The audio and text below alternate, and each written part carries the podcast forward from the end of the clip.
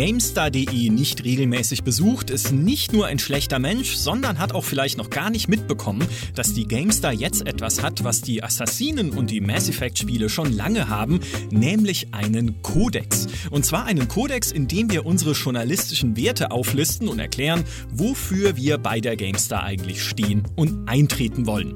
Warum machen wir sowas? Warum finden wir redaktionelle Werte heute wichtiger denn je? Und was steht da eigentlich genau drin in diesem Kodex? Was ist für uns guter Spielejournalismus? Das wollen wir heute besprechen, weil zufällig zwei Personen an diesem Kodex mitgearbeitet haben, die ich persönlich ganz gut kenne.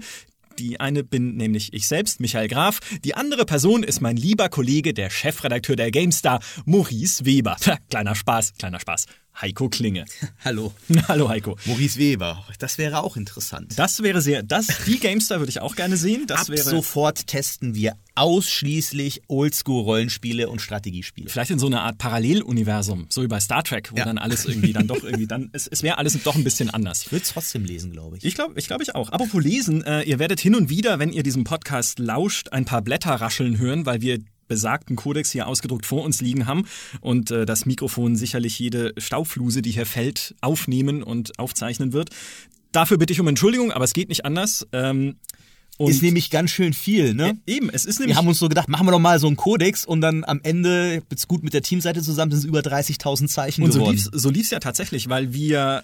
Ursprünglich, also der Prozess sah so aus, dass wir Fragen eingesammelt haben aus dem GameStar-Team, die natürlich auch von Usern immer wieder an unsere GameStar-Redakteure gestellt werden und von denen sie dann sagten, naja, ich hätte halt gerne irgendwie eine klare Antwort da drauf oder ich wüsste gerne, worauf ich mich berufen kann, wenn ich sowas gefragt werde. Da haben wir Fragen eingesammelt, uns dann hingesetzt und gesagt, so, jetzt schauen wir uns diese Fragen mal an und überlegen, wie können wir ein zusammenfassendes Dokument gestalten mit all den Antworten, die auf diese Fragen gegeben werden können, die es ja eigentlich schon gibt bei einer GameStar, die aber nirgendwo so stehen. Und es ist ja immer gut, ne? Wir wissen, seit Moses und den zehn Geboten, es ist immer gut, irgendwas aufzuschreiben, weil sonst vergisst jeder immer gleich, was, ich soll nicht meines anderen Esel begehren? Nee, also es steht nirgends, ne? Und... Ähm, Und dann haben wir uns gesagt, okay, wir fangen jetzt einfach mal an, an diesem Kodex zu arbeiten. Und äh, Heiko hat den hauptsächlich formuliert und geschrieben. Und es wurde immer und immer mehr, aber auch notwendigerweise, weil es gibt einfach viele Dinge, von denen wir sagen, es gibt viele Werte, die eine GameStar traditionell hat, die wir so nie groß erklärt haben, hin und wieder dann doch mal im Gespräch mit einzelnen Lesern, in Vorträgen irgendwo auf irgendwelchen Messen oder Fachbesuch, äh, Fach, wie sagt man denn, Kongressen, das ist mal das Wort, was mir fehlt. Ich arbeite nicht so viel mit Worten, ich bin nur Journalist und die wir aber nie so richtig an unsere Leser kommuniziert haben und die uns aber persönlich super wichtig sind. Und ähm, jetzt habe ich eigentlich die erste Frage, die ich dir stellen wollte, schon selbst beantwortet, nämlich wie es dazu kam. Ja, es, es gab mehrere Sachen. Mhm. Ähm, eine Sache können wir an der Stelle, glaube ich, auch mal äh, erzählen, weil es eigentlich ja kein, kein Geheimnis ist. Ähm, unser, unser lieber Ex-Kollege Sandro, ähm, der ist ja quasi von außen... In, als Redaktionsleiter äh, in die GameStar-Redaktion reingekommen, hat auch vieles mit frischem Blick gesehen. Und von dem habe ich immer wieder so ähm, das Feedback bekommen, dass er so meint, naja, du, äh, ich bin mir manchmal nicht so ganz sicher, was GameStar eigentlich ist. Oder wenn ich, jetzt, was, wenn ich was entscheide oder etwas schreibe, dann... Ist das jetzt GameStar-konform? Ja, nein, vielleicht. Ich bin mir schon super sicher, dass du, Heiko, das ganz genau weißt und dann mich ja auch. Aber da steht ja auch nirgendwo mhm. etwas so zu dem Thema. Und ähm, das war für mich so ein, durchaus dann ein, ein wichtiger Impuls.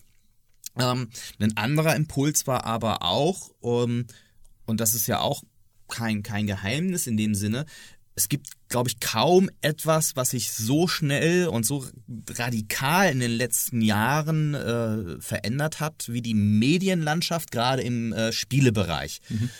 Und deswegen ist es für ein Medium oder ein Magazin, wie die, wie die GameStar, eine Webseite, super wichtig, dass man sich auch, naja, so alle, spätestens alle drei Jahre mal zusammensetzt und sich überlegt, wie muss denn eine GameStar jetzt arbeiten oder sich anpassen, damit es uns in den nächsten drei Jahren auch noch gut geht? Ja. Ähm, weil wenn man immer nur das Gleiche macht und nicht sich, sich, sich anpasst, dann ist einfach die Gefahr sehr, sehr groß, dass man immer nur die gleiche Zielgruppe äh, catert. Und das ist ja ein ganz typisches Beispiel. Das sieht man beim, beim, beim Printjournalismus oder bei Printmagazinen. Die, die erodiert halt irgendwann, weil Menschen älter werden, andere Interessen bekommen, Kinder, keine Ahnung. Das, das, die Zielgruppen verändern sich ständig. Wir können nicht sagen, hey, wir schreiben immer wieder für die gleichen, mhm. weil dann werden es im Laufe der Zeit immer weniger. Und deswegen macht man sich da Gedanken. Und wir haben uns halt dieses Mal gesagt, okay, wenn wir uns diese Gedanken machen, dann wollen wir sie im Nachgang auch wirklich dokumentieren und dann in eine Form packen, die nicht nur für unsere Mitarbeiter dann auch gilt, sondern auch für unsere User und auch durchaus wichtig war auch ein Gedanke dabei, zum Beispiel für die Publisher. Ja. Ja, weil ich dann einfach sagen kann, hey, warum habt ihr dieses Spiel nicht getestet? Kann ich jetzt sagen, ja, schau in den Kodex, da steht's. ja. ähm, nein, aber es ist natürlich auch etwas, was für, für das wir uns, äh, ja, dem wir uns dann auch verpflichten. Ja, und wenn wir jetzt dieses Dokument hier vor uns liegen haben und ich finde, eigentlich sollten wir es in Leder einbinden und als großes altes Buch irgendwo äh, vor den großen GameStar-Kamin, den es noch nicht gibt, aber dann geben müsste, legen. Wir könnten Kaminfeuer einblenden auf den Fernsehern, die über in der Redaktion hängen vielleicht. Äh, wenn man sich das jetzt anschaut, dann steht ganz oben drüber, GameStar steht für Spielejournalismus, dem ihr vertrauen könnt. Und das, was ich hier ausgedruckt habe, ist noch dein Entwurf. Ich mhm. weiß nicht, ob es online genauso jetzt dasteht im Artikel, aber hier ist Vertrauen in, komplett in Großbuchstaben ja. geschrieben, als das Wort das des Tages, steht, äh, das ja. im Zentrum steht. Genau. Warum? ja, zum einen, ich meine, das weißt du ja selbst am besten, äh, wir haben, wir machen ja immer wieder Umfragen und äh, sowohl bei unseren eigenen Usern, aber auch bei anderen Usern und äh, eine Frage ist natürlich immer, was die User von vom äh, GameStar erwarten oder was sie von ihren Websites äh, erwarten, die sie besuchen. Und da ist eigentlich in jeder Umfrage ganz vorne dabei äh, guter Journalismus. Mhm. So. Aber wir machen guten Journalismus, das kann ja jeder sagen. Und deswegen muss das definiert werden.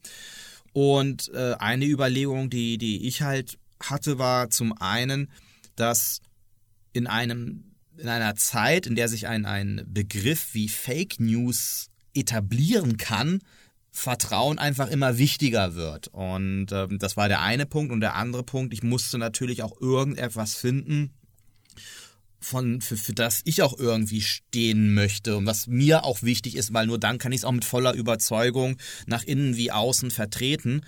Ähm, und mir ist einfach, ich bin einfach ein Mensch, der...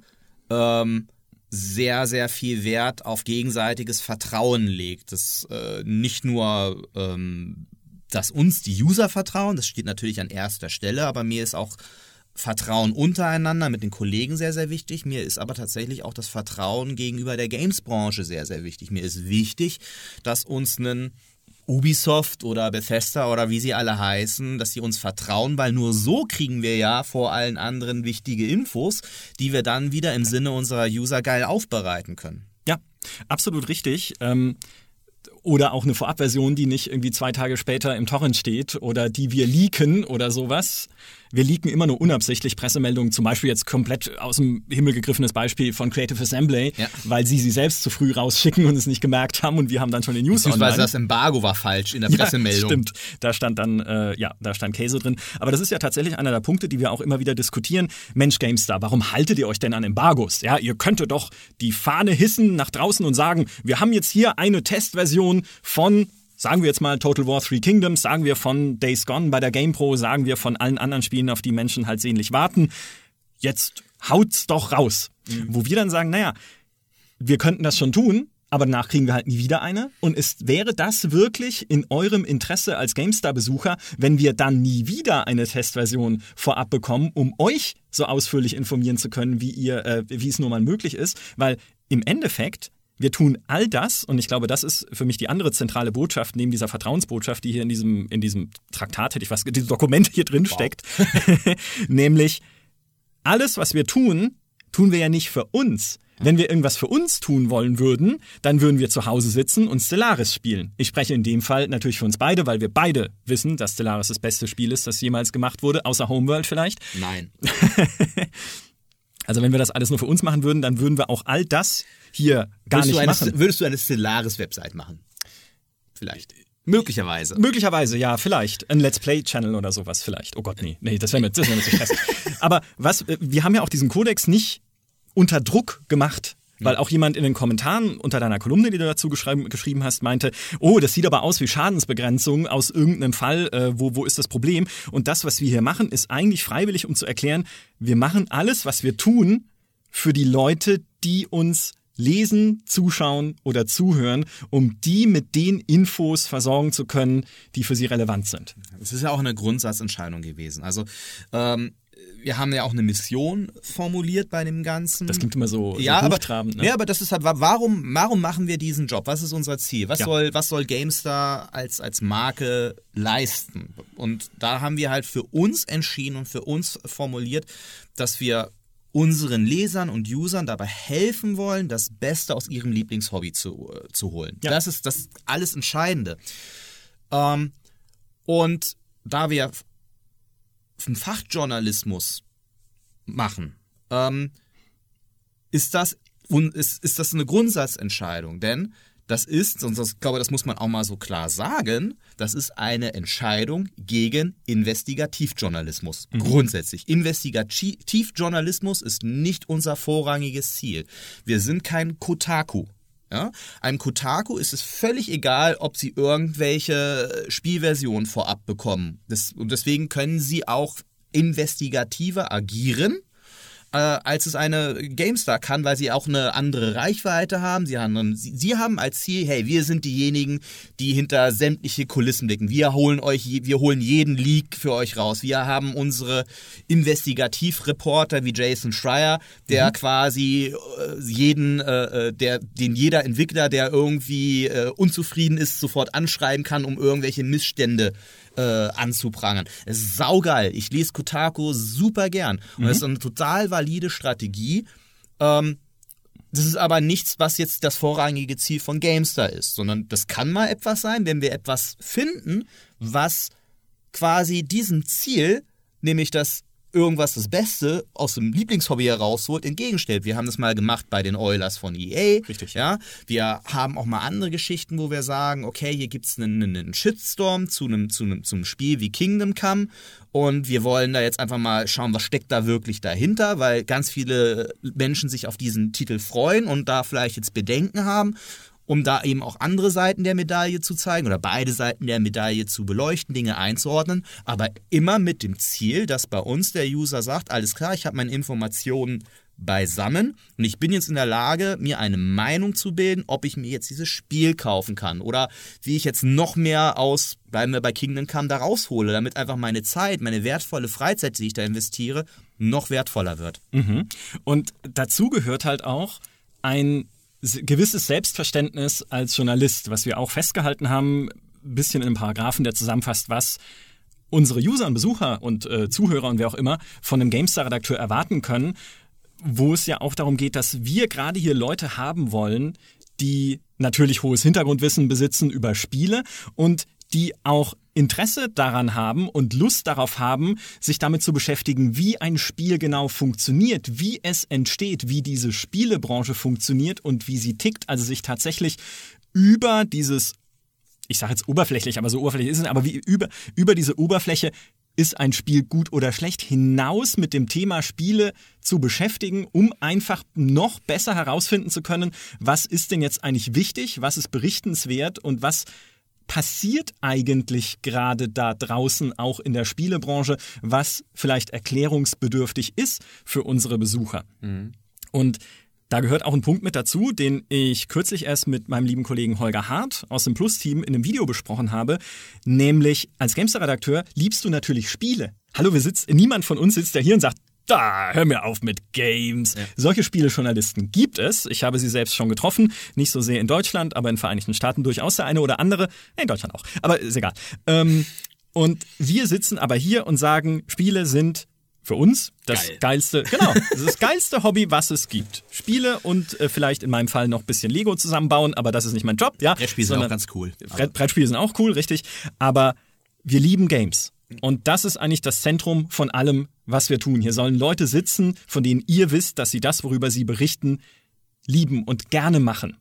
Und wenn wir aber journalistisch arbeiten, heißt es auch, dass es für uns eigentlich immer noch eine, sagen wir mal, eine zweite Person gibt. So habe ich es da, so habe ich es im Video ausgedrückt. Okay. Wenn, wenn ich persönlich zum Beispiel der Meinung bin, ich liebe Stellaris, komplett, komplett erfundenes Beispiel, dann muss ich trotzdem in der Lage sein, quasi aus mir herauszutreten und einen zweiten Micha zu bilden, mhm. sozusagen, der das Ganze trotzdem neutral beurteilen kann. Weil das ist ja der Kern journalistischer Berichterstattung und hier steht es ja auch, wir berichten kritisch, fair und konstruktiv. Mhm. Und um das tun zu können, muss man sozusagen noch eine zweite Persona haben, die dann neben einem steht und sagt, okay, ich, ich bin Fan von etwas, aber ich kann es zugleich auch neutral und sachlich und möglichst objektiv bewerten, was ja wiederum was ist, was uns beispielsweise von Influencern abhebt, ja. weil für die spielt das keine Rolle. Nö, die machen halt, sagen halt, hey, äh, sie, sie schreiben ihre persönliche Meinung oder machen das, tun das kund.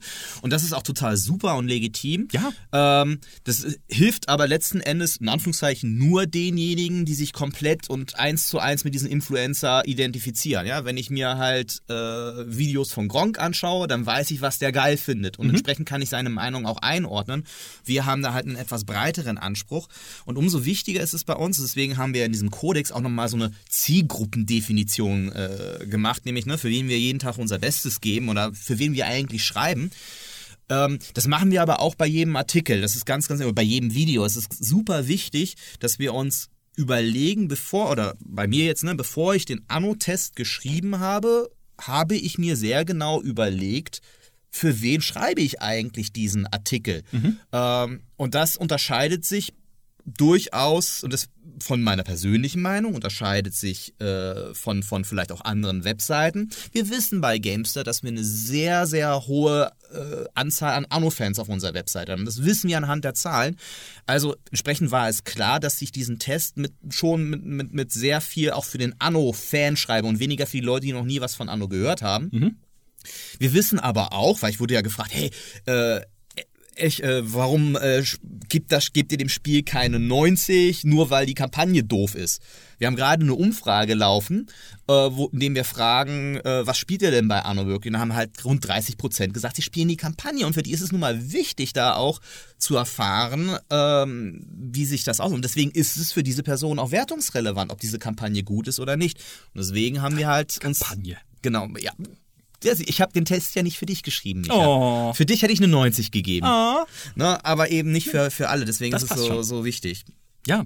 Und es ist halt auch wichtig, transparent zu machen, was, welchen Kriterien man dann folgt. Und das ist ja auch das, was wir mit dem Kodex jetzt gemacht haben. Und ähm, eigentlich die Beschäftigung mit diesen Werten ist schon ein paar Tage älter, weil ich das ursprünglich mal gemacht hatte für GameStar Plus, zu schauen, wo, was guter Journalismus eigentlich bedeutet und das irgendwie äh, auszuarbeiten, ein bisschen wissenschaftlich zu untermauern oder zumindest mit bestimmten, sagen wir mal, Forschungen, die mal angestellt wurden in dieser, in dieser Richtung zu untermauern.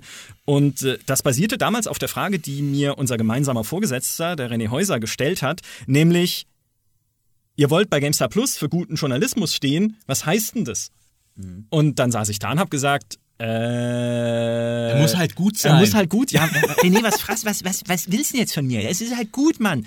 Und ähm, tatsächlich auch alle im Team, mit denen ich geredet habe, haben immer gesagt, ja, natürlich gibt es bestimmte Dinge, ja, äh, du musst halt richtig recherchieren, du musst Dinge auch mal hinterfragen, statt einfach nur zu berichten, also sagen, was steckt dahinter und nicht nur zu sagen, was ist passiert, was super wichtig ist, aber... Irgendwie so richtige Qualitätskriterien hatte halt keiner. Und ähm, dann habe ich mich in lang, langen Abenden vorm Kaminfeuer, ich mag dieses Kaminfeuerbild, irgendwie ziehe ich jetzt hier durch. Vielleicht, weil du einfach alt bist inzwischen auch. Wow, okay, okay krass. Ja. ja, krass, wow, wow. Das war, der, das war ein Downer jetzt. Ich habe ich hab eine Katze. Ja, okay. Die ist auch warm. Das, so viel dazu. Ähm, um dann halt zu gucken, was ist journalistische Qualität wirklich, dann habe ich diese Maßstäbe oder diese Merkmale, diese, diese Qualitätskriterien bei uns äh, ja, präsentiert eigentlich und dem Team gezeigt. Es gibt auch ein Video für GameStar Plus, in dem ich das nochmal präsentiert habe für unsere Plus-User. Das werden wir sicherlich jetzt auch bald für alle Besucher von GameStar punkt de freischalten, dass die mich auch mal beim Rumphilosophieren sehen können. Und die, die, die Antwort, die aus unserem Team darauf kam, oder eine Frage, die aus unserem Team darauf kam, war, ja, aber das ist doch, das sind doch alte Werte. Ja, also ist das doch nichts sind doch, Neues, ja. Nee, es ist nicht, nicht ja. nur nichts Neues, sondern es sind halt auch journalistische Werte, von denen du denken kannst, okay, das ist jetzt halt aus dem... Ja, und es stammt halt aus dem neunzehnten Jahrhundert, ja, ja, aus der Tageszeitungszeit. Ähm, siehe Anno achtzehnhundert, ja, wo man auch äh, lustig hin und her redigiert dann irgendwie. Wo man aber auch schön mal die... Die, die richtigen Nachrichten anpassen kann, damit einen die Leute mehr mögen. Ja, das meine ich ja. Genau, eben, ja. Und aber diese Qualitätskriterien gelten halt schon sehr lange. Und wenn man heute, sage ich mal, modernen Internetjournalismus und eine moderne Website betreibt, dann könnte man ja denken, gilt das alles nicht mehr, sondern was heute gilt, ist einfach nur noch, es ist alles legitim, was Aufrufe bringt. Ja, also mhm. irgendwie, ich kann alles tun, solange meine Website irgendwie ganz viele Leute damit anlockt und ganz viel äh, äh, Traffic damit generiert. Und das ist was, was tatsächlich aber in der ganzen Medienbranche in den letzten Jahren immer und immer mehr diskutiert wurde. So einfach ist es dann auch nicht. Genau. Also das kann man vielleicht nochmal sagen, weil das immer wieder auch jetzt in den, in den Kommentaren kam. Das ist so ein bisschen zweischneidiges Schwert. Das eine ist, ähm, das meiste, die meisten sagen wir, kritischen Kommentare, die ich unter Kolumne ähm, gelesen habe, waren zwei Sachen. Das eine, ja, ich möchte, dass ihr, warum schreibt ihr dann über Game of Thrones? Ja, ich möchte nur, dass ihr nur über Spiele schreibt. Und ihr hört doch immer auf, so viel über Blockbuster zu berichten. Ich möchte, dass ihr äh, mir sagt, was die geilen äh, Indie-Games heutzutage sind. Ber- seid, berichtet mehr über Spiele, Kultur. Macht mhm. So, natürlich, GameStar Punkt de ist noch die größte P C-Spiele-Webseite Deutschlands. Das heißt, wir haben einen Reichweitenfokus. Wir, um die große Redaktion hier fair bezahlen zu können, brauchen wir eine bestimmte Reichweite einfach. Das heißt, wir müssen unsere Themen, das sind wir quasi beim ersten äh, Kriterium für journalistische Qualität, nach Relevanz auswählen. Wir wählen Themen aus für diejenigen, für die Spiele das geilste Hobby der Welt sind. Aber äh, auf, auf Steam erscheinen halt jeden Tag äh, über zwanzig Titel. Wir können davon nicht alle berichten, über alle berichten, sondern wir müssen immer ganz genau schauen, was sind denn wirklich die Themen, für die sich viele, viele unserer User äh, interessieren. Denn wir haben natürlich nur begrenzte Zeit und diese Zeit müssen wir darin investieren, wo wir halt auch sagen, okay, damit erreichen wir wirklich auch äh, den möglichst großen Teil unserer Zielgruppe. Ja. Und das, das einfachste Beispiel ist bei, bei Game of Thrones. Für ein Battlefield interessieren sich vielleicht zwanzig bis dreißig Prozent unserer User. Für ein Game of Thrones, das ist für Gamer gerade ein Riesenthema. Das interessieren, äh, interessiert gerade neunzig Prozent aller, aller unserer User. Wichtig ist dabei aber, dass wir dann dieses Thema auch immer mit so einer Spiele-Fan-Perspektive auch äh, begleiten. Ne? Deswegen haben wir jetzt auch die besten Game of Thrones-Spiele oder wir äh, schreiben auch die Reviews eher so aus Spiele-Nerd-Sicht. Genauso wie wenn wir jetzt über einen Avengers schreiben. Das ist halt gerade blöd, dass gerade zwei Film- oder äh, Serienthemen mhm. so groß sind für Spielefans, wird sich auch wieder ändern. Davor in der Woche war halt Anno ganz groß, weil wir ja. wussten, siebzig, achtzig Prozent unserer User wollen jetzt alles wissen zu Anno. Ja. Und diesen Wunsch müssen wir erfüllen. Und das Problem ist einfach, wenn wir wissen von einem Indie-Spiel, ähm, dass das jeden Tag nur zehn, zwanzig Leute über unsere Produktdatenbank aufrufen, dann mag es für diese zwanzig Leute das wichtigste Thema auf der Welt sein. Und ich kann das total verstehen. Ich richte selber auf, dass die Gamester über so manche Spiele äh, nur so wenig berichtet, die ich persönlich super finde. Mhm. Ja, ich hätte auch lieber zig Previews zu Banner Saga gehabt. Ähm, aber es ist nun mal so, da müssen wir uns äh, ein Stück weit da, danach richten. Ähm, das war im Grunde genommen das... Diese, diese Frage, was heißt eigentlich Relevanz für uns? Relevanz ja. heißt, was interessiert wirklich viele Menschen. Ja, und vor allem auch, wo ist die Geschichte, ja. die ich erzählen kann? Also was, was ist denn tatsächlich an diesem Thema auch spannend und interessant? Und es gibt ja, das ist im Kodex ja alles sehr simplifiziert, sage ich mal. Ich habe das ja damals noch sehr viel mit sehr vielen Unterkategorien behandelt und sowas. Es gibt ja ganz unterschiedliche Kriterien für journalistische Relevanz. Ja. Es kann sein, und es ist immer relevant für Menschen, etwas verändert sich. Wir sprechen über Trends, über Dinge, die sich irgendwohin bewegen, über Google Stadia, was vielleicht ein wichtiger Teil der Spielezukunft sein könnte in ein paar Jahren, über, äh, die, äh, über Trends, die Entwickler bewegen und die sich irgendwohin entwickeln, was Storytelling angeht, was eine K I angeht, die vielleicht in Zukunft eine Open World befüllt, je nach unserem Vorgehen. Haben wir auch schon alles im Podcast erklärt, das muss ich euch jetzt nicht sagen. Aber All diese Dinge, was Veränderung angeht, das ist relevant. Und ein Relevanzkriterium ist natürlich auch einfach die Größe eines Ereignisses ja. oder Themas. Wenn etwas passiert bei Fortnite, dann ist das eines der größten Spielethemen der Moderne. Eigentlich wahrscheinlich sagen, das, der grö- eines das der größten größte. Kulturthemen aktuell. Richtig. Und Gegenwartskultur. Ja, ja. Und wir sehen ja, viele Menschen, die auf GameStar punkt de kommen, und ich kann das absolut nachvollziehen, sind genervt von Fortnite, weil sie halt sagen, ey, Alter, Fortnite ist so omnipräsent da draußen. Ich werde überall mit Fortnite zugebombt. Jetzt ist es auch hier noch. Es war dasselbe übrigens damals bei World of Warcraft. Ja. Bei World of Warcraft haben wir auch Leserbriefe, da heißt es, war alles noch Print und Hefte und so, aber da haben wir auch Leserbriefe bekommen, in denen stand, jetzt hört doch mal bitte auf mit diesem World of Warcraft, als ob es nichts anderes mehr gäbe. Gut, das haben wir dann in ein Sonderheft ausgelagert, das war damals recht einfach, aber wir müssen tatsächlich, auch wenn man diesen klassischen journalistischen Qualitätskriterien folgt, selbstverständlich über die Dinge berichten, die möglichst viele Leute interessieren. Und dafür gibt es nun mal in der modernen Welt bestimmte Tools, zum Beispiel Google Analytics bei uns auf den Webseiten, an denen wir sehen, hey, welche Themen werden bei uns besonders häufig aufgerufen. Zum Beispiel auch sowas wie, ich sag mal, Google Trends, wo man sieht, okay, wie viele Leute interessieren sich überhaupt generell gerade für sowas wie Battlefield fünf im Vergleich zu beispielsweise Sekiro Shadows Die Twice. Da siehst du nämlich sehr gut, wie sich Interessenkurven entwickeln zum Teil. Und Battlefield fünf geht dann vielleicht halt mal runter, Sekiro explodiert plötzlich, weil alle Leute irgendwie Guides suchen. Und wenn da draußen so großes Interesse besteht, können wir nicht einfach da sitzen und es nicht bedienen. Mhm. Also das können wir schon, aber dann müssen wir eine andere Möglichkeit finden. Genau, es gibt ja? auch vielleicht da zwei, zwei Möglichkeiten. Das ist also einer der Gründe, warum wir zum Beispiel Listenartikel machen, ist, weil sie Fragen beantworten, die User immer interessieren. Ähm, die zweihundertfünfzig besten P C-Spiele aller Zeiten, das, dieser äh, Artikel macht jeden Monat um die sechzigtausend bis achtzigtausend Abrufe. Mhm. Äh, warum? Weil er eine Frage beantwortet, die jeder Spieler einfach hat. Ja, und das dann hoffentlich auch einigermaßen unterhaltsam letzten Endes rüberbringt. Und das ist auch unsere Möglichkeit, zum Beispiel auch mal unbekanntere Spiele vorzustellen, indem ja. wir eine andere Relevanz schaffen, indem man zum Beispiel mal einen Listenartikel macht, das sind die spannendsten Indie-Geheimtipps zweitausendneunzehn und dort finden diese Spiele dann statt. Ja. Oder ein anderes Beispiel, ein aktuelles Beispiel, in dem wir versuchen, eine Relevanz für unsere Zielgruppe herzustellen über das Storytelling. Das hatten wir gerade erst mit Operencia. Da hatte ich sogar eine interne Wette laufen mit einem Redakteur. Ich nenne seinen Namen nicht. ähm, nennen wir ihn... Äh, nein, wir nennen ihn gar nicht. Ähm, der halt gesagt hat, ah, ich, das ist... Da, da ist überhaupt kein Momentum drauf. Niemand interessiert sich für diesen Titel. Und ich habe ja gesagt, ich sorge dafür, dass zumindest jeder, der auf unsere Webseite kommt, weil ich das Spiel so geil finde, sich für diesen Titel interessiert.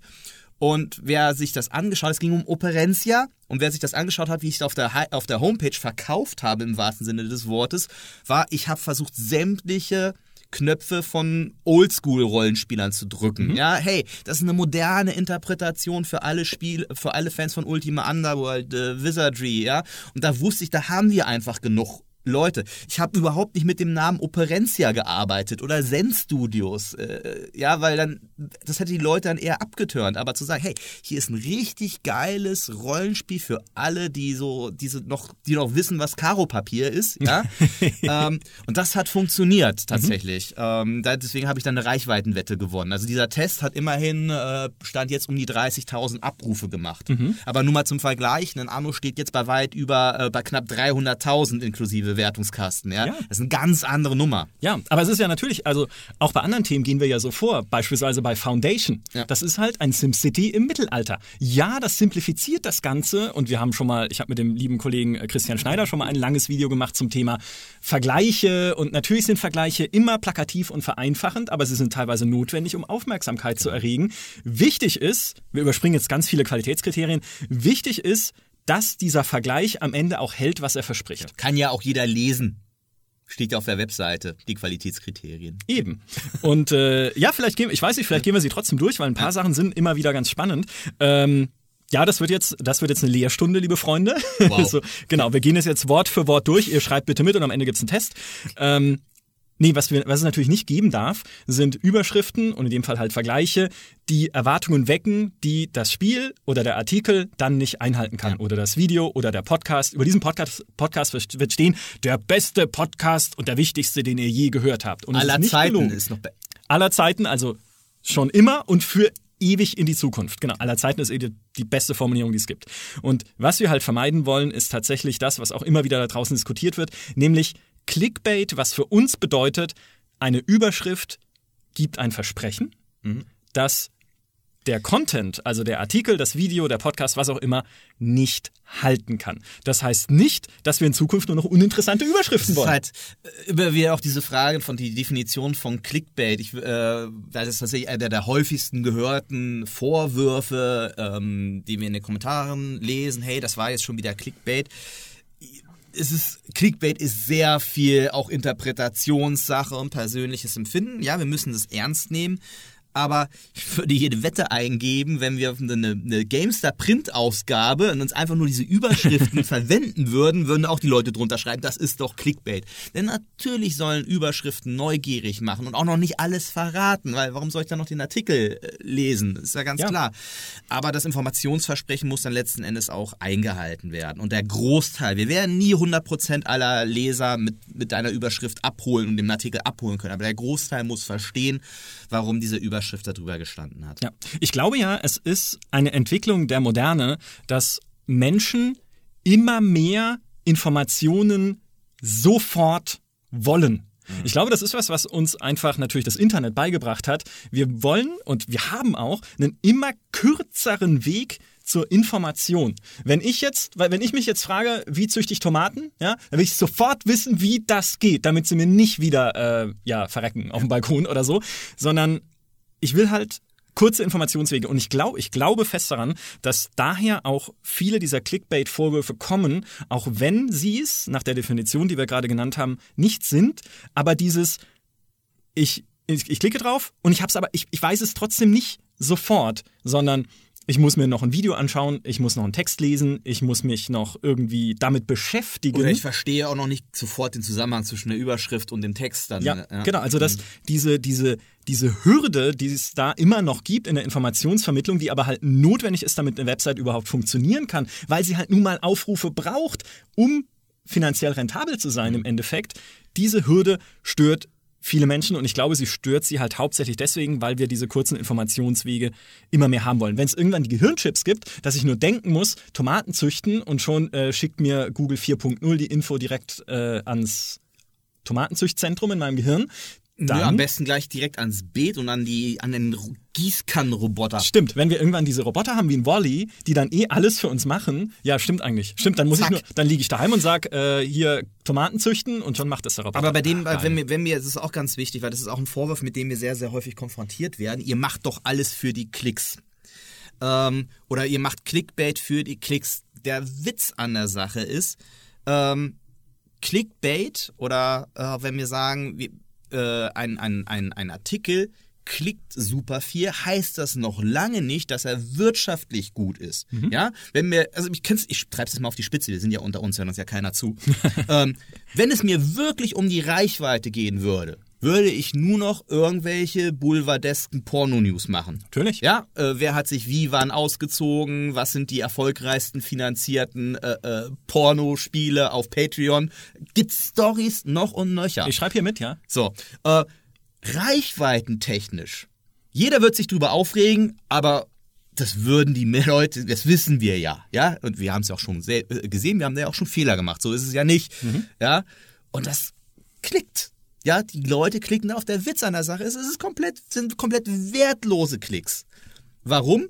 Du kannst damit keine äh, Conversion für Plus-Abos generieren und es möchte auch kaum jemand in diesem Umfeld Werbung machen.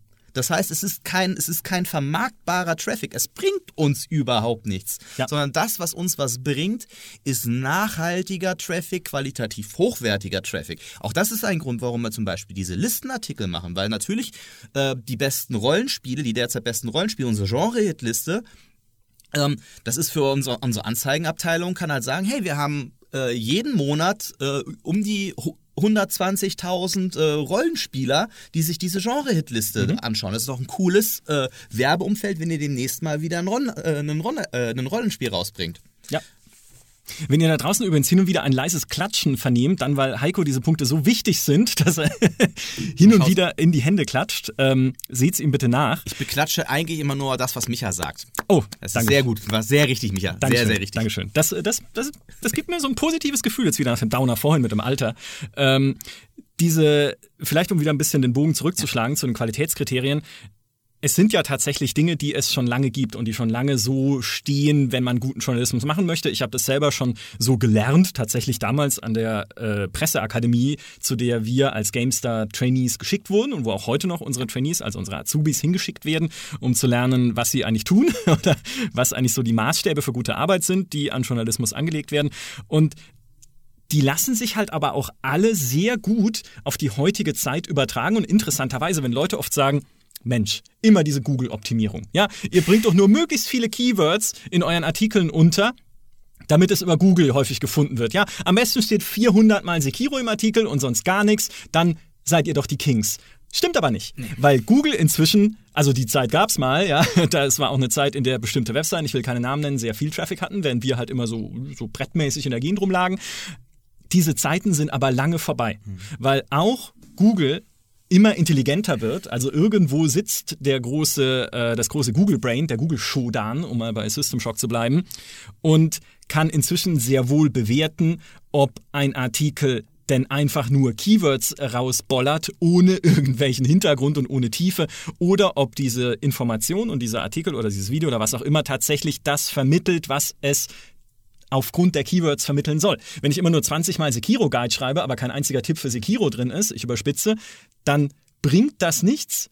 Der Mensch, der das gefunden hat über Google, geht weg, kommt auch nie wieder, weil er gelernt hat, da steht eh nur Mist. Und Google selber sagt dann, ja Freunde, das ist ja jetzt wohl, also da, das brauche ich euch jetzt auch nicht irgendwie hochranken genau, oder so. Also Suchmaschinen messen das mittlerweile, und das ist eins der Hauptkriterien natürlich, wie, wie hoch sie einen Artikel ranken, mhm. ist die sogenannte Time on Site, also die Verweildauer. Das heißt, wenn jetzt jemand einfach nur per Clickbait auf eine Seite geht und merkt, was soll der Blödsinn, sofort wieder zurück, äh, dann stuft die Suchmaschine diesen Artikel tatsächlich ab.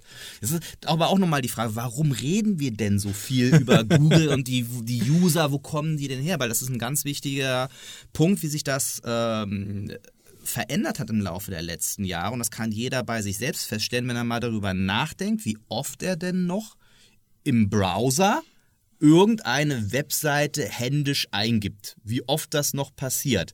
Und das wird immer weniger, sondern die, die, die Menschen haben heutzutage ein Informationsbedürfnis und äh, dann stellen sie diese Frage entweder einer Suchmaschine oder in Zukunft vielleicht einem Alexa oder so und ja. das sucht dann die Antwort auf diese Frage. Das heißt, ähm, bei, bei GameStar geht es noch, weil wir haben ja das große, große Glück, dank GameStar Plus, dass sehr, dank sehr, sehr treue Abonnenten, dass wir nach wie vor einen sehr, sehr hohen Anteil von wiederkehrenden äh, Usern haben, aber selbst der, unser Startseiten-Traffic liegt bei um die fünfunddreißig Prozent. Das heißt, fünfundsechzig Prozent unserer gesamten Reichweite speist sich aus externen Quellen. Das ist zum Beispiel A M P, was gerade, also die, die mobilen, ne? ich, meine, ich gehe auf dem Handy, siebzig Prozent unseres Traffics kommt über mobile Plattformen inzwischen. Mhm. Und all das müssen wir natürlich bei der Strategie oder bei der redaktionellen Ausgestaltung äh, eben bedenken. Das Ganze fußt dann aber nach wie vor auf den gleichen Werten oder journalistischen Kriterien, die es auch schon vorher gab. Ja,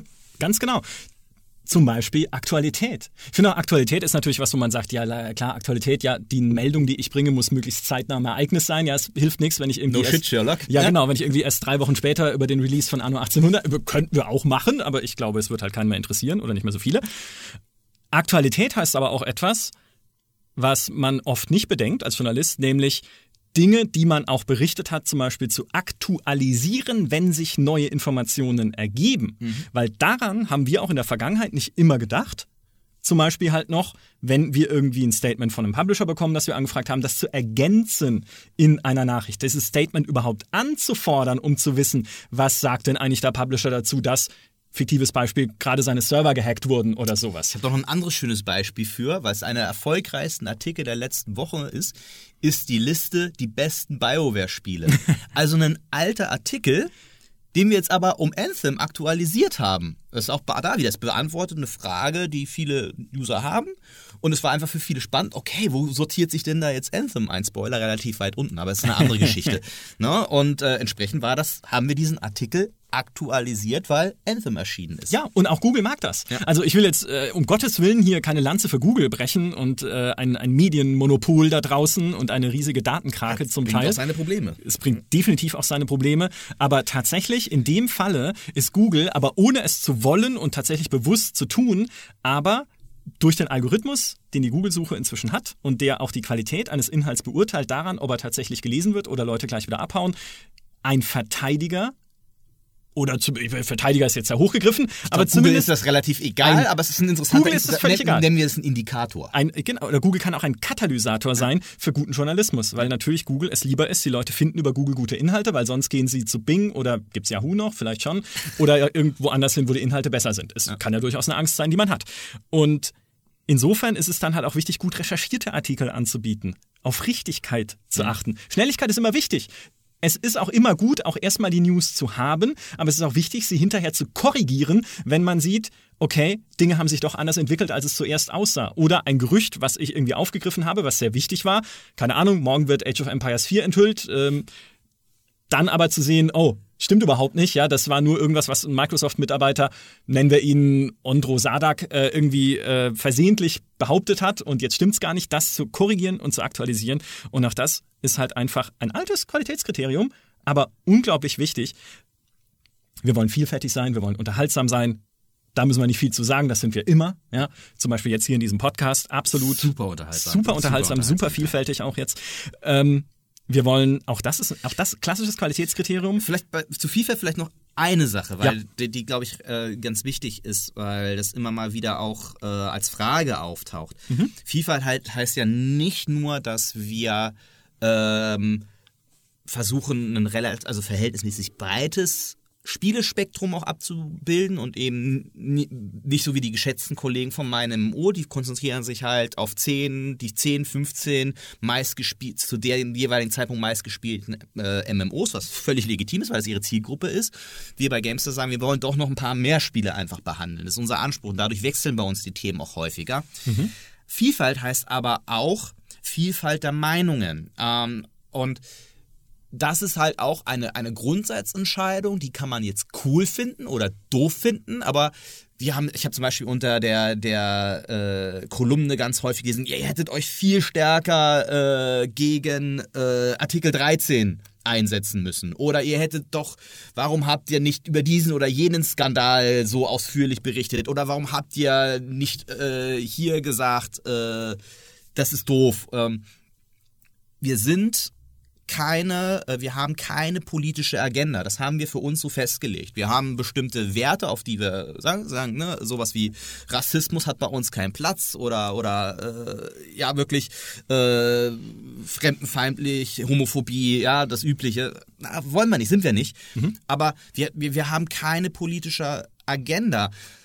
Und was wir aber erreichen wollen, was unser Ziel ist, nämlich ne, das Beste aus dem Lieblingshobby herauszuholen, wir wollen euch keine Meinung vorschreiben, sondern wir wollen mit unseren Meinungen oder wir wollen es euch ermöglichen, dass ihr euch mit möglichst fundierten Informationen eure eigene Meinung bilden könnt. Deswegen ist es zum Beispiel bei unseren Tests auch so, und das ist durchaus ein Nachteil im Übrigen, ähm, bei einem polarisierenden Spiel, das ist, fällt uns immer wieder mal auf die Füße. Ich überlege gerade, was das letzte populäre Beispiel ist, was man dazu, was man da nehmen könnte. Ja, ich habe jetzt ein Game Pro Beispiel.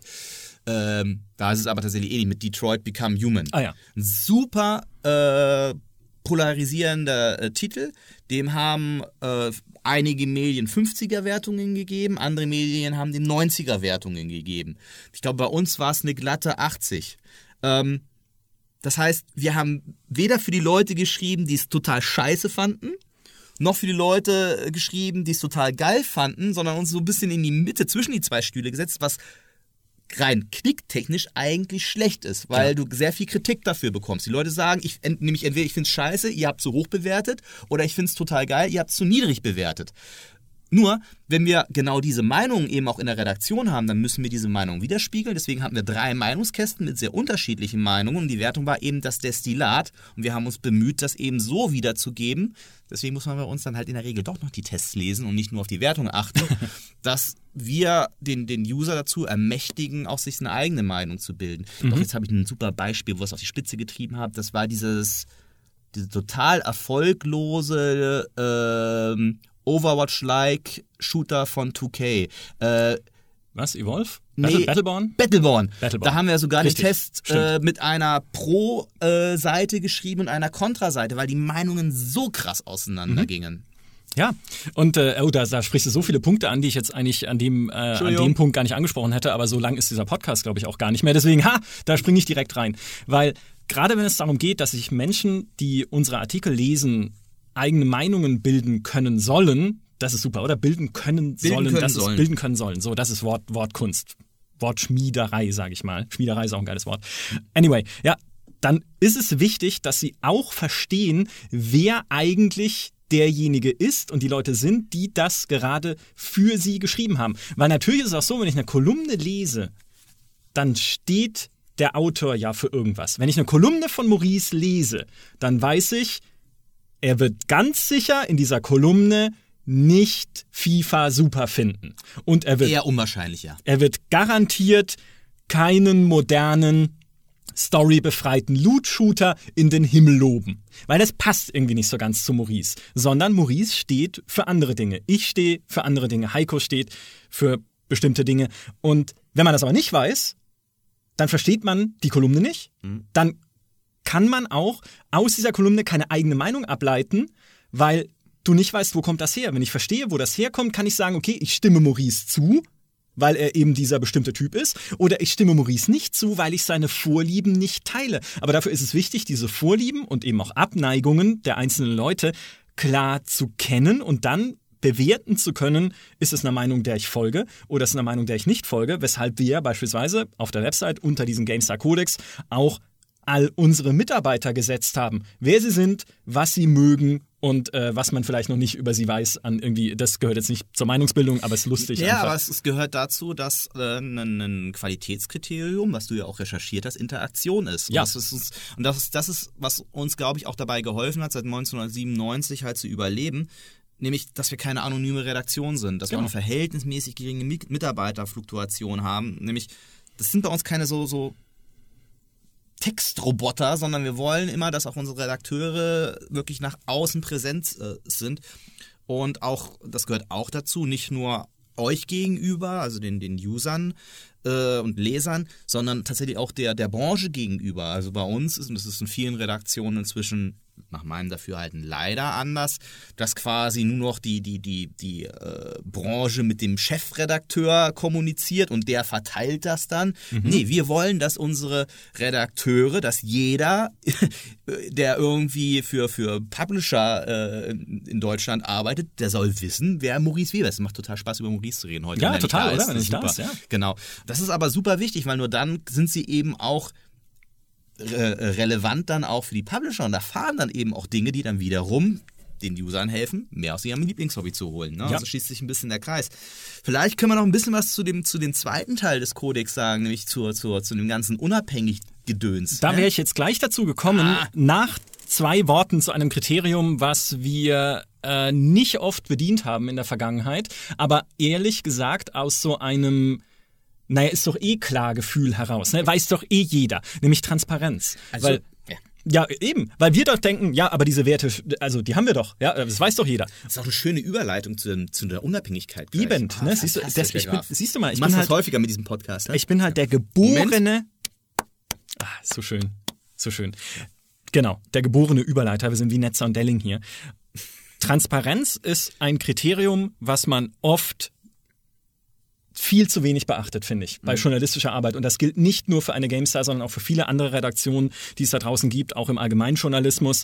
Wir erklären zu wenig, wie wir ticken, was unsere Werte sind. Auch das war dann Grund, diesen Kodex äh, zu machen. Ja, einer der Hauptgründe was, sogar. Ja, was unsere Werte sind und auch, wie wir beispielsweise Themen auswählen für die GameStar. Was eigentlich passiert, bevor ein Video entsteht und ein Artikel entsteht oder ein Podcast entsteht. Also wie wir überhaupt so auf die Themen kommen, die wir behandeln, und was für uns eigentlich auch heißt, was ist ein guter Artikel oder ein gutes Video? Auch das soll ja dieser Kodex erklären, einfach sagen, wann sitzen wir da und sagen, klopfen uns selbst auf die Schulter sozusagen und sagen, okay, das haben wir jetzt ganz gut gemacht, und wann sitzen wir da, und das kommt sehr oft vor, sehr, sehr oft, und sagen, hätten wir besser machen können. Oh, hätten wir besser machen können. Und das, das passiert oft. Wir können es auch, das ist ja auch ganz wichtig bei der Geschichte, und das ist natürlich auch die, die Gefahr, sowas komplett transparent und öffentlich zu machen.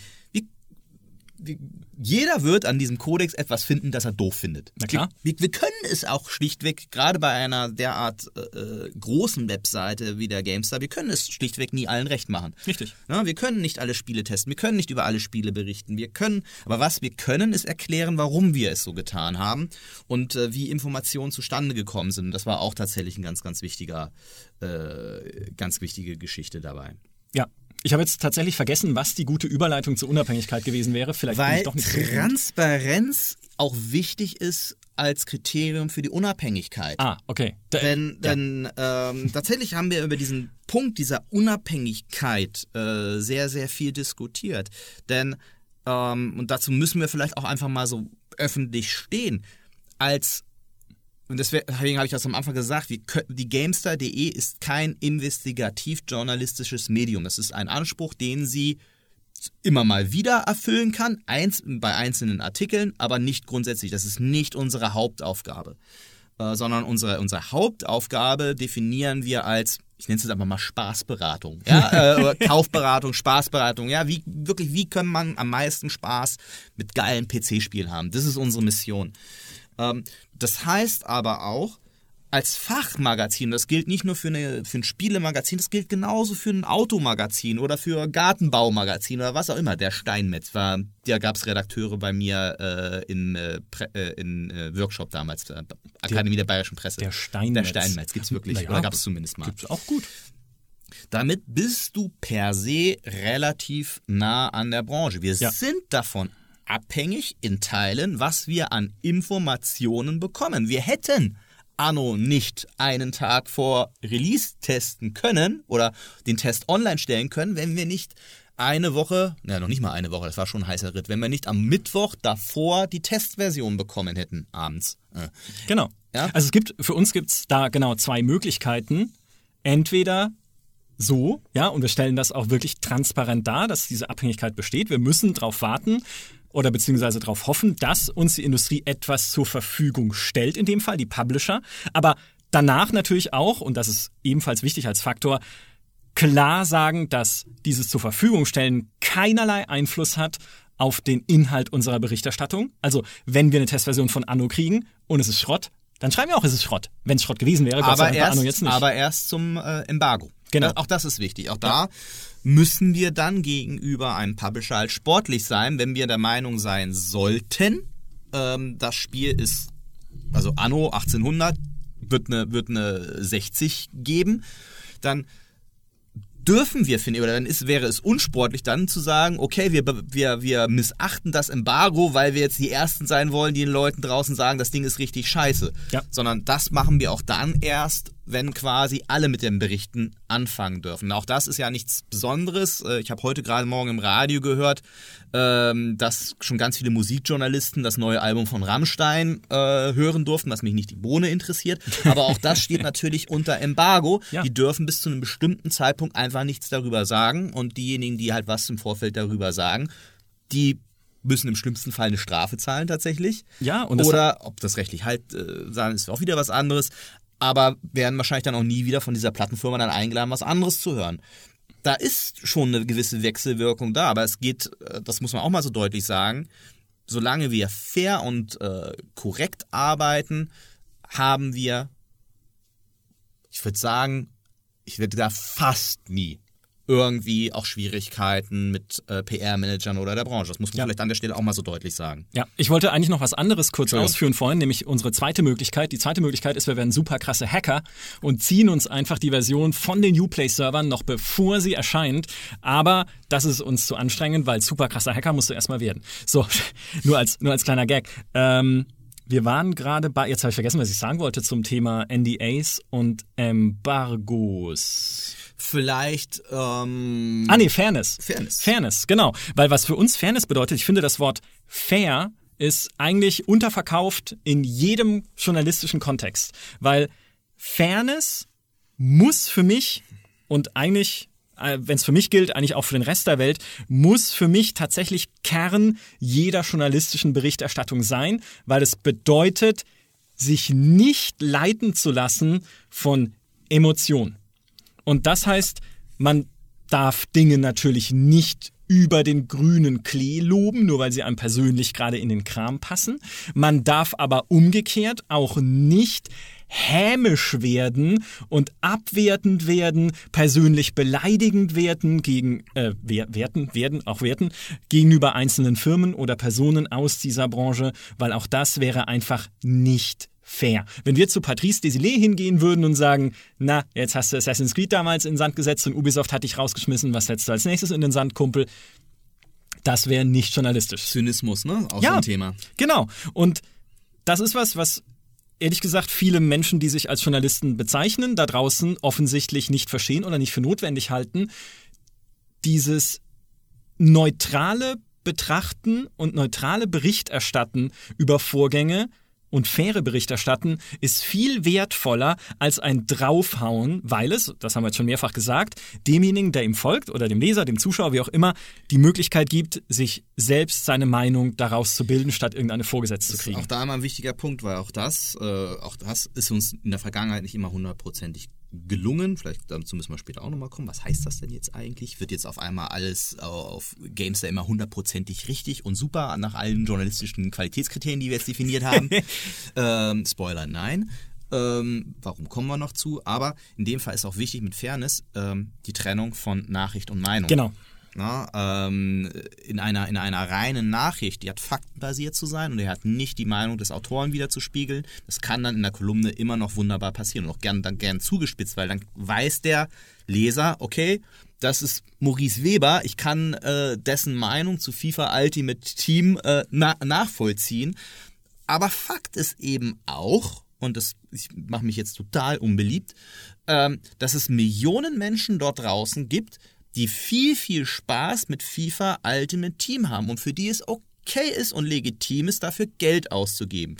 Ich selbst kann das nicht nachvollziehen, ich würde das selbst niemals tun. Trotzdem muss ich als Redakteur oder Journalist in der Lage sein, zu verstehen, warum Menschen damit Spaß haben könnten, ohne zu verschweigen, warum ich persönlich das kritisch sehe. Ja, ja, ganz genau. Ich habe schon wieder vergessen, was ich sagen wollte, weil das einfach alles so richtig ist, was du sagst. Aber diese, genau die, gerade diese Trennung von Nachricht und Meinung, wie du sagst, es ist nichts, was uns immer gelingt und auch in Zukunft nichts, was uns immer gelingen wird. Aber um mal ein Beispiel zu nennen für etwas, was wir vor kurzem tatsächlich diskutiert haben, wir beide, mhm. ähm, und auch mit den Kollegen, und wo euch dieser Kodex ja eigentlich einen Anhaltspunkt geben soll, was eigentlich die Dinge sind, die wir hier hinter den Kulissen sozusagen diskutieren und die mindestens zwei Menschen, wenn nicht mehr, bei der GameStar ankäsen, wenn sie passieren, ist... Ich würde sagen, in der Regel käst es mindestens siebzig, achtzig Prozent. Richtig. Ist ein Beispiel, Spiel X Y solltet ihr jetzt unbedingt kostenlos herunterladen, trotz Epic Store.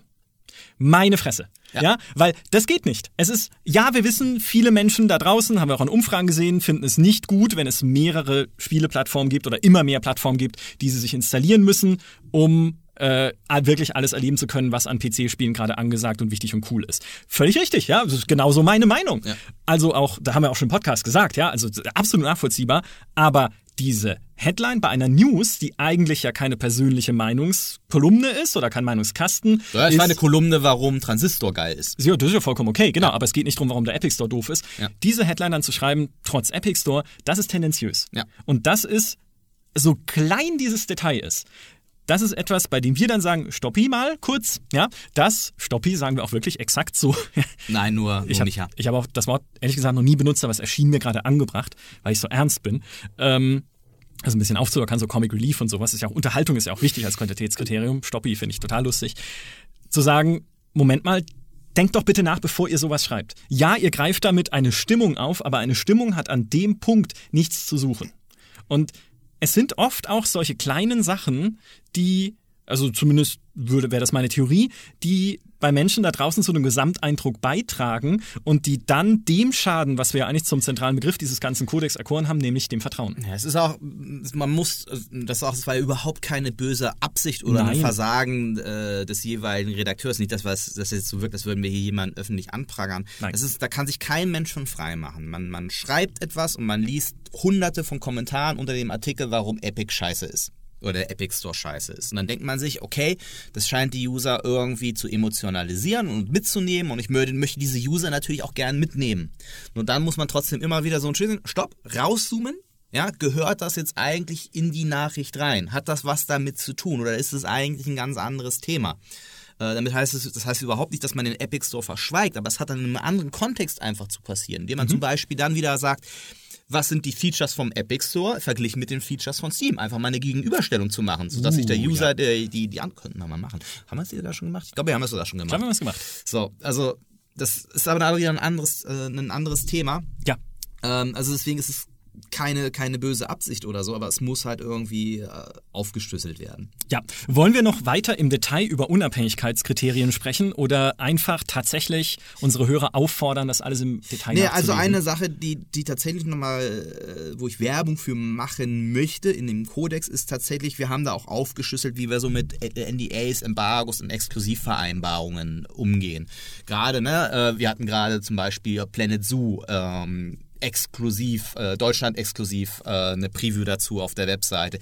Wie kommen wir denn überhaupt dazu? Ja, äh, haben wir denen jetzt versprochen, dass wir schreiben, Planet Zoo ist total das beste Aufbauspiel aller Zeiten? Spoiler, nein. Und im Kodex steht halt drin, wie solche Vereinbarungen eben genau aussehen. Weil das war auch der Punkt, über den wir diskutiert haben, auch ob wir jetzt in Zukunft, weil das ist neu tatsächlich, schreiben, äh, wenn bei einer Einladung zu einem P R-Event die Reisekosten vom Spielepublisher übernommen werden. Ja, schreiben wir in Zukunft hin. Ja. Wir, warum nicht? Wir haben da nichts zu verbergen. Ja? Genau, es schadet ähm. uns nicht. Und wenn du es schon ansprichst, solche Geschichten wie zur Planet Zoo jetzt entstehen ja, ich glaube, Markus hatte das auch mal in einem Video erklärt auf GameStar punkt de, entstehen gegen äh, beziehungsweise für das Versprechen von Platzierung in dem Fall. Also wenn wir sagen, hey, wenn wir die Einzigen sind im deutschsprachigen Raum, die uns das neue Spiel der Planet Coaster-Macher anschauen dürfen. Was ja tendenziell erstmal ein Nachteil ist für den Publisher, weil er ja quasi die Reichweite dadurch reduziert. Er könnte ja genauso gut zehn andere Webseiten noch mit einladen. Das genau. Zeigen. Dann sagen wir, okay, wenn ihr uns diese Gelegenheit gebt, die für uns natürlich super cool ist, weil wir wissen, und auch das, ja, wir machen ja Exklusivthemen nicht einfach so, weil wir uns dafür interessieren, außer Stellaris zwei, wenn es jemals angekündigt wird, aber auch da... Oder wenn Vampire wir, zwei. Oh, Vampire, ah, Bloodlines, ah. Okay, ja, mal schauen, wie es wird. Ähm, sondern weil wir wissen, dass das unsere Besucher sehr interessiert. Jurassic World Evolution, das letzte Spiel von Frontier Developments, war eines der erfolgreichsten Themen im letzten Jahr auf der GameStar. Genauso Planet Coaster hat immer so ein, so ein Grundrauschen da draußen. Genau. Siehst du auch auf YouTube, hat eine super engagierte Community, die moddet und Parks baut, bei denen ich nicht verstehe, wie man die so geil bauen kann, einfach ja. mit Hogwarts und so. Und dann zu sagen, okay, wenn wir dieses Thema kriegen, was wir für sehr spannend halten für unsere User, dann platzieren wir es sehr prominent auf GameStar punkt de. Wenn wir nur einer von vielen sind, die da hinfahren oder es sogar irgendwie nur eine Pressemeldung gibt, in der steht, hey, neues Spiel angekündigt, naja, dann haben wir halt einfach nur weniger Material, mit dem wir arbeiten können. Also gibt es auch weniger Inhalt. Dann gibt es halt irgendwie eine News und den Trailer ja. und mehr haben wir dann halt nicht. Aber wenn wir wirklich in der Tiefe mit Leuten reden können, wenn wir viel Zeit dort vor Ort haben, man muss sich auch bei Massenterminen, hast, ist ja auch so, wenn du mit ganz vielen Magazinen dahin fährst, dann hast du halt vielleicht zehn Minuten Interview. Ja. Ja? Und was sollst du denn in zehn Minuten Interview in der Tiefe erfahren? Ja. Da ist ja schon fünf Minuten gehen drauf. Vor allem, wenn für, alle das Gleiche äh, hören. Ja, ne, genau. Das, das ist ja genau. Plan, ne? Richtig. Vielleicht sollte man noch zum Schluss, äh, war auch das... stand ein bisschen als, als Feedback unter der Kolumne. Ähm, jetzt habt ihr, äh, okay, jetzt habt ihr so Regeln und schreibt, wie toll ihr doch alle seid. Das war überhaupt nicht Sinn der Sache oder was ihr machen wollt. Warum macht ihr das nicht schon so? Ihr habt doch hier noch den Fehler gemacht und Gothic drei falsch bewertet. Seitdem vertraue ich euch ohnehin nicht mehr. Und äh, bei der News war Clickbait. Und bei der News habt ihr geschrieben, bestes Update aller Zeiten. Und mhm. bei der News habt ihr äh, geschrieben, Ähm, was hattest du gerade gesagt? Was, was war dein Beispiel? Trotz, äh, trotz, Epic, trotz Store. Epic Store. Obwohl, das würde niemals schreiben, weil ja alle Epic Store gerade doof finden. Stimmt. Ähm, das hätte vielleicht dann, wenn wir gesagt hätten, danke Epic Store, endlich wow. Transistor umsonst. Danke Epic. Das, oh, das wäre, oh, some people want the world burn. Ja, ja genau, so. das, das wäre natürlich auch clever. Genau. Das ist ja auch, umgekehrt geht es ja genauso. So. Nat- vielleicht, warum ist das noch nicht alles super? Weil wir Menschen sind. Ah. Die Roboter, die gerade im Keller entwickelt werden, sind noch nicht so weit, um Gamestar Punkt de befüllen zu können. Wir arbeiten dran. Der Maurice Weber-Roboter ist programmiert. Er tut sein Bestes, aber wir können ihm nicht beibringen, was an Oldschool-Rollenspielen toll sein soll. Er, er kapiert es nicht, die K I ist noch nicht so weit. Nein, aber ich meine, das ist ja, das sagen wir schon lange, das haben wir damals schon bei Gothic drei gesagt. Ich, ich verstehe, kleiner Exkurs, vielleicht sollte man mal einen eigenen Podcast drüber machen, warum Gothic drei eigentlich ein, ein, eine derartige Zäsur in der deutschen Rollenspielgeschichte zu sein scheint, dass wir bis heute Darauf auf diese Wertung werden. angesprochen ja. werden. Also irgendwas, und ich kann es mir ja, eigentlich tatsächlich Jahre erklären, elf Jahre her? zweitausendsechs Jahre? War das, zweitausendsechs, ja, ja, dreizehn Jahre. Oh. dreizehn, eine gute Zahl auch. Ähm, ich kann es mir erklären, ich habe tatsächlich diverse Theorien dazu, aber vielleicht, das ist ein Thema für einen eigenen Podcast. Ähm, Mit Björn Pankratz. Oh, ich glaube, Björn Pankratz möchte ja mit uns nicht mehr über Gothic drei reden. Ah. Das ist ja immer, wenn wir Gothic drei ansprechen, sagt er, das will ich nicht mehr bereden, da will ich nicht mehr drüber sprechen. Schade, Schade eigentlich, weil der hätte bestimmt viel dazu zu erzählen. Ja. Vielleicht kriegen wir ihn irgendwann dahin. Vielleicht mit viel Bier oder was auch immer Björn mag. Ich weiß nicht, Bier oder Geld oder wie, also wurscht. Was Nein, man halt immer sagen Entwickler, muss. Um in unseren Podcast zu kommen. Nee, nicht, natürlich nicht. Nein, grad, um Gottes, du hast gerade Geld gesagt. Stimmt, aber tun wir nicht, weil das tun sie tatsächlich freiwillig, weil dieser Podcast ja auch eine gewisse Reichweite hat und ähm, sie sich immer freuen, wenn viele Leute auch mitkriegen, wie sie ticken. Das ist ja auch, ich jetzt zweimal total, aber ehrlich gesagt, jetzt wo wir es ange- angerissen haben, will ich es auch erklären, weil auch für Entwickler ist es ja wichtig, dass Menschen da draußen, die sich für ihre Spiele interessieren sollen, verstehen, wer sie sind und welche Art von Spielen sie machen. Deswegen ist ja beispielsweise auch ein Jan Theisen von King Art bei uns schon im Podcast zu Gast gewesen. Nicht nur, weil er ein unglaublich sympathischer Mensch ist und tolle Sachen über Spieleentwicklung erzählen kann, sondern auch, weil er natürlich sich freut, die Gelegenheit zu haben, Menschen zu erklären, wie sein Studio arbeitet, wer auch, sie sind. Das sind wir auch wieder beim Thema Fairness und vor allen Dingen auch, das ist mir nochmal ein wichtiger Punkt, natürlich auch durch meine Vergangenheit, wenn ich ja, weil ich jahrelang ja das Making Games Magazin äh, geleitet habe, das ist eine Frage des Respekts, auch der das Frage des Respekts ähm, vor der Arbeit der Spieleentwickler. Ja. Kein Spieleentwickler oder fast kein Spieleentwickler dieser Welt macht ja ab, absichtlich ein beschissenes Spiel. Ja? Ach, außer, nee, den Namen sage ich jetzt nicht, aber ja, es gibt schon ein paar Kandidaten, aber der Großteil der Spieleentwickler, zumindest mit denen wir täglich zu tun haben, die brennen richtig für das, was sie tun. Ja. Und das muss man auch mal ganz klar sagen, wenn es, wenn es ihnen ums Geld gehen würde, würden sie andere Dinge programmieren als Spiele. Richtig. So, aber um den Bogen zurückzuschlagen, was wir damals schon bei Gothic drei immer gesagt haben, ist, hier arbeiten nun mal Menschen. Und Menschen machen Fehler, Menschen vergessen manchmal die Regeln, die ihrer Arbeit unterliegen oder denen sie eigentlich immer folgen müssen, weil natürlich auch bei einer GameStar, also wenn man hier mal irgendwie, vielleicht machen wir ja mal so einen, so einen sei GameStar-Redakteur für einen Tag, so eine Aktion oder sowas. Ich hatte sie tatsächlich mal geplant, vielleicht machen wir das irgendwann mal. Wenn man sich mal anguckt, wie viel auch tatsächlich auf unsere Redakteure tagtäglich einprasselt an, hey, hier ist eine Neuigkeit, hier gibt's was, da ist was, hier, guck mal, jetzt müssen wir priorisieren, ist die News zu Minecraft wichtiger oder die News zu Fortnite oder die News zu Ghost Recon äh, Wildlands oder ist irgendwie, es gibt einfach so viel Summen, wie in einem Bienenstock um dich rum bei uns, dass es nicht Du kannst einfach nicht immer an alles denken. Die es Fehl- geht nicht. Genau, die, die, die, die Gefahr von Fehlerquellen ist halt auch im, im Internetzeitalter viel, viel größer geworden, auch als es noch damals zu Printzeiten war. Wir haben einmal halt im Monat einen Plan ja. gemacht, den haben wir halt durchgezogen. Ja?